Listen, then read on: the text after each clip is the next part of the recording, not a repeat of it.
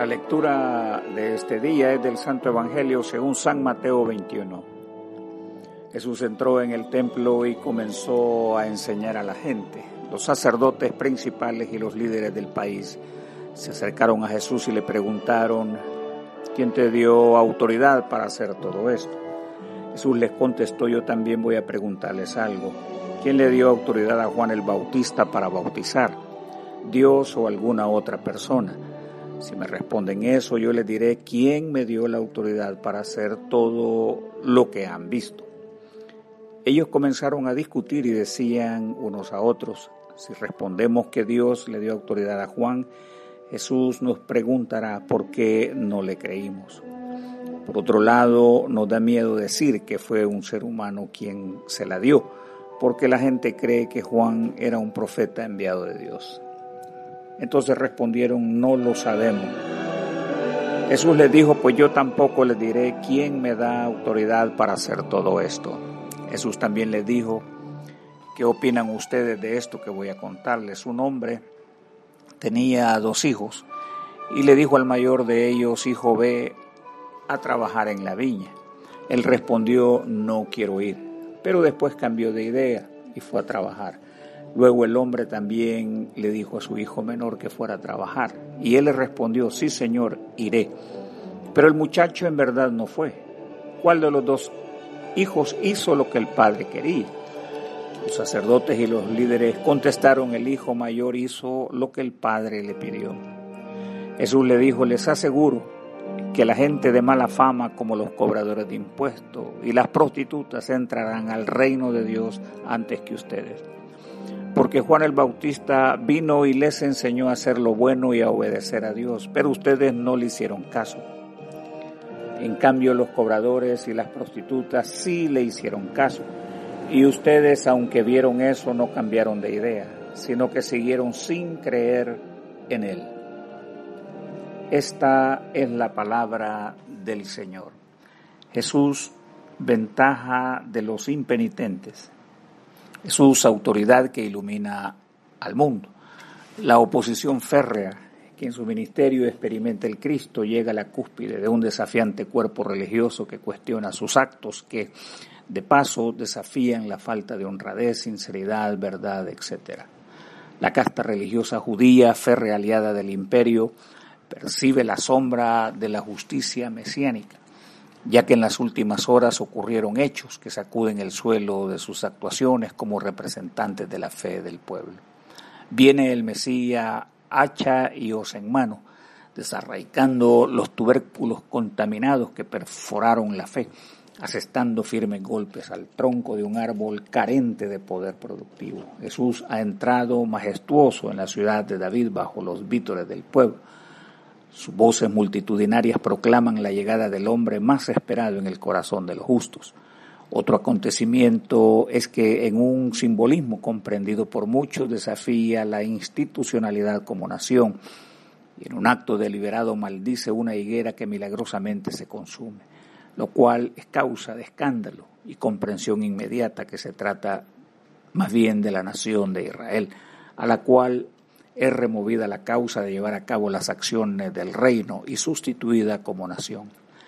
Gracia es otorgada a otra gente. Por el orden de los sucesos ha ingresado al templo, se lanza contra el corazón de la idolatría, desafía el poder, orgullo y vanidad del dinero, ataca la estantería, que escondida bajo el manto de la fe y la religión, proclaman que la redención no es posible sin el poder del, que el dinero les concede. El sistema ha desplazado a Dios y enaltecido al hombre, su lujo, la gloria del pueblo, el poder del, eh, del ornamento. Se vuelve más valioso que la presencia de Dios. El Mesías llega para restaurar la fe auténtica, aunque desafía su autoridad, su influencia, el poder de su presencia y sus palabras aún no tienen rivalidad. Acá se revelan dos cosas de importancia para nuestra reflexión. En primer lugar, que su mensaje no ha perdido poder.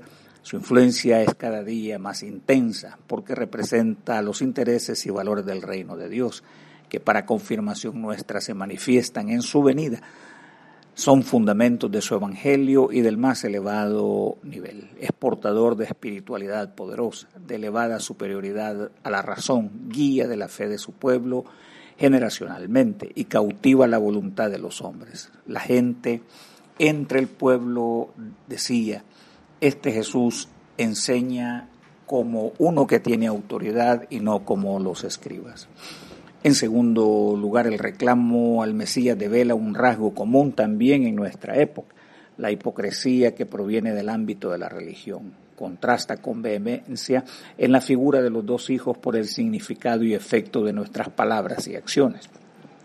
Estas palabras son duras para el liderazgo religioso. Jesús no yerra en su juicio, sabe que atrás de esta noble institución erigida para el bien se esconden actos reprochables decisiones cuyo engaño se arropa en vestiduras de santidad y les hace un llamado a todos para ser consecuentes con los hechos respecto de nuestras palabras o lo que predicamos, en la forma de darle belleza y armonía entre nuestras palabras con las obras de justicia. La ambigüedad demostrada por la casta sacerdotal es fiel demostración que sus obras no armonizan con sus palabras. En todo esto pareciera que los involucrados en la religión los cuales hablan mucho y actúan muy poco, tienen una ventaja sobre los impenitentes. Y es Jesús quien reivindica al pobre descarriado porque Él en su gran propósito, dice el Evangelio, vino a buscar y salvar lo que se había perdido. Hoy todos somos interpelados a reflexionar entre lo que hablamos y actuamos y darnos cuenta si nuestras obras evidencian la verdad de nuestra fe. El mismo Maestro nos dice, ustedes son como una luz que ilumina a todos. Son como una ciudad construida en la parte más alta de un cerro y que todos pueden ver. Nadie enciende una lámpara para meterla debajo de un cajón. Todo lo contrario.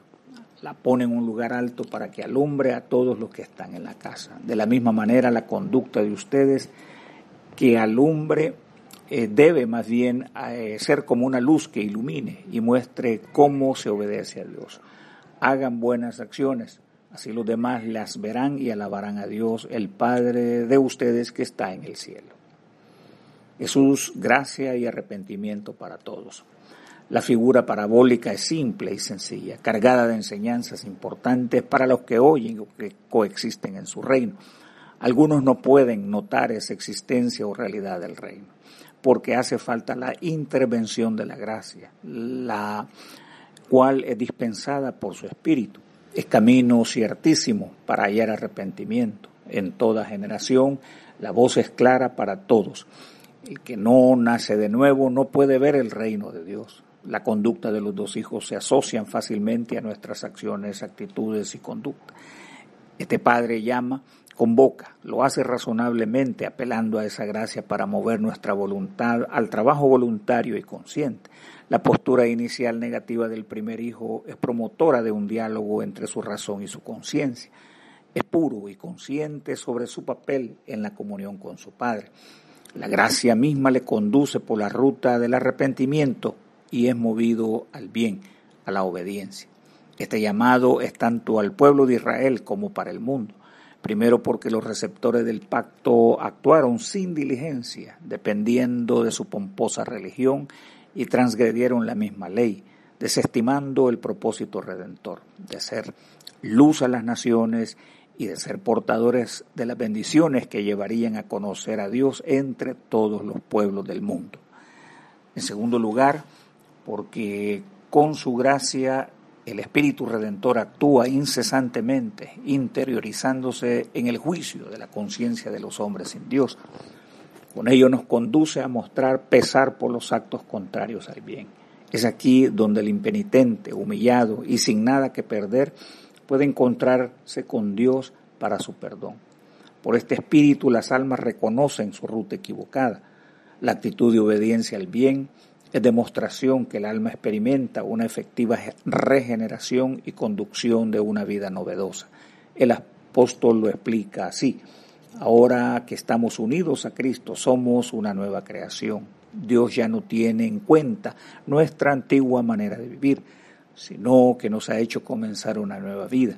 Y todo esto viene de Dios. Contrariamente, El segundo hijo verbaliza la obediencia, aunque su actitud es opuesta a la voluntad del Padre. El diálogo por medio de su gracia es siempre abierto y sincero, sin lugar a ritos que nos desvíen de su propósito. El impenitente está siempre dispuesto a la comunicación, no así quien se escuda en sus obras rigurosas y se pone al nivel del ser representante de Dios. El impenitente tiene la ventaja de su cansancio, del dolor, de la esperanza, que algo puede auxiliarle y que alguien puede perdonarle. Este mundo está cansado también, necesita una conversión para hacer alto a la violencia, políticas nocivas que dañan la integridad humana, llamado a cuidar su mundo, a velar, por la vida animal, a respetar los pueblos y la vida. Es un llamado a buscar y seguir a Dios corrigiendo nuestras acciones. Jesús y la visión redentora, los herederos del reino. La valoración de Jesús es comprensible y sienta una visión redentora distinta, no centrada en un pueblo exclusivo, sino en una gracia dispensada por una orden exquisita guiada por el Espíritu de Dios. Los viejos rituales son superados por la novedad de este Evangelio. La santidad dictaminada por la casta religiosa y sancionada por una ley imposible de cumplir fue incapaz de superar la obra purificadora de Dios en el espíritu del hombre. Nuevamente la religión es sometida a prueba, reprobando sus métodos y protocolos para restaurar al hombre en sentido pleno. Hace falta entonces la gracia lograda mediante el sacrificio de Cristo, que trae de vuelta al arrepentido Hijo pródigo, la gracia que hace aparecer el amor sincero que le diga a la mujer pública que hay esperanza y perdón el poder de ese don inmerecido tiene la capacidad de desvanecer las cadenas de codicia y avaricia en el recaudador y administrador público para que actúe con integridad y responsabilidad en la hacienda o horario público. El señalamiento de Jesús es contundente. Los cobradores de impuestos y prostitutas aceptan la propuesta del Evangelio. Su llamado es valioso y de valor para nosotros también ahora no más religión sin evidencia de nuestros actos.